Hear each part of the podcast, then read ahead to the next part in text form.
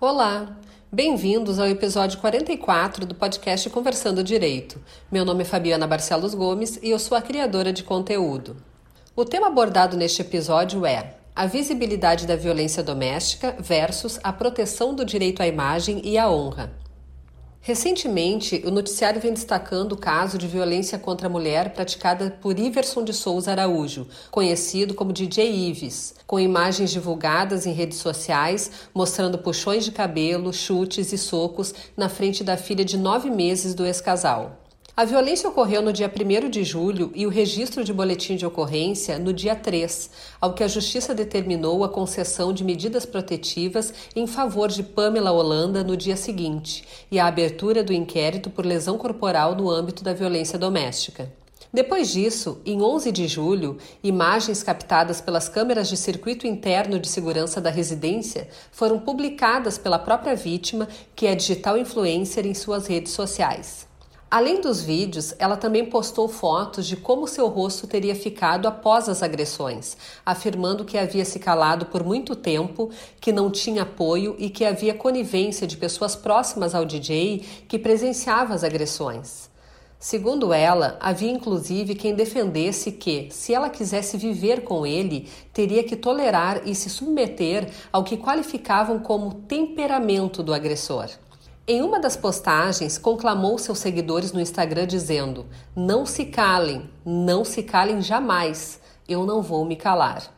Após a divulgação, o DJ entrou com um processo de calúnia contra Pamela, pedindo para que fosse removido o conteúdo publicado na internet que mostrava as agressões e que ela fosse proibida de comentar na imprensa o caso, ambos os pedidos negados pela Justiça. Até então, a Secretaria da Segurança afirmou que as filmagens ainda não tinham sido apresentadas, sendo que apenas no dia 14 de julho, dez dias depois do registro da ocorrência e três dias após a divulgação das imagens, a Polícia Civil pediu a prisão preventiva do DJ.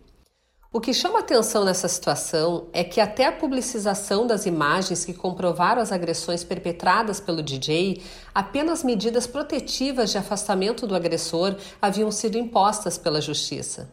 No entanto, o que se percebe é que a determinação da prisão preventiva do agressor, se bem fundamentada, já poderia ter sido determinada antes, pois, como se viu, o mesmo sequer negou os atos praticados, mas, ao contrário, tentou justificá-los. Ou seja, desde o momento em que foi registrada a ocorrência policial, mesmo que descaracterizado o estado de flagrância, caberia às autoridades, desde logo, verificar se estavam presentes os pressupostos que autorizariam a decretação da preventiva. Entre estes requisitos estariam a garantia da ordem pública, a conveniência da instrução criminal, o risco de fuga, a prova da existência do crime e o perigo gerado pelo estado de liberdade do agressor.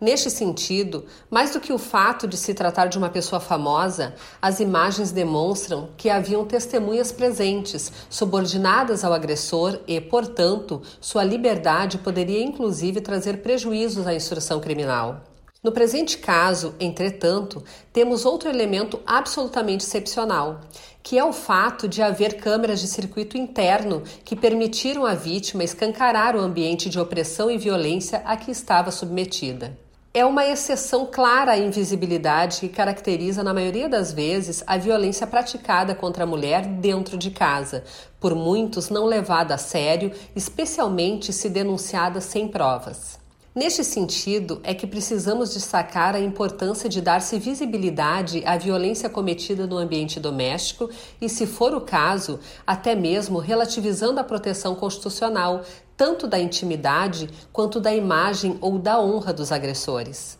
Isto porque, diante de situações em que garantias constitucionais estejam em conflito e na medida em que mesmo essas não são absolutas, a eventual proteção a algum direito fundamental não pode ser usado para blindar a prática de crimes.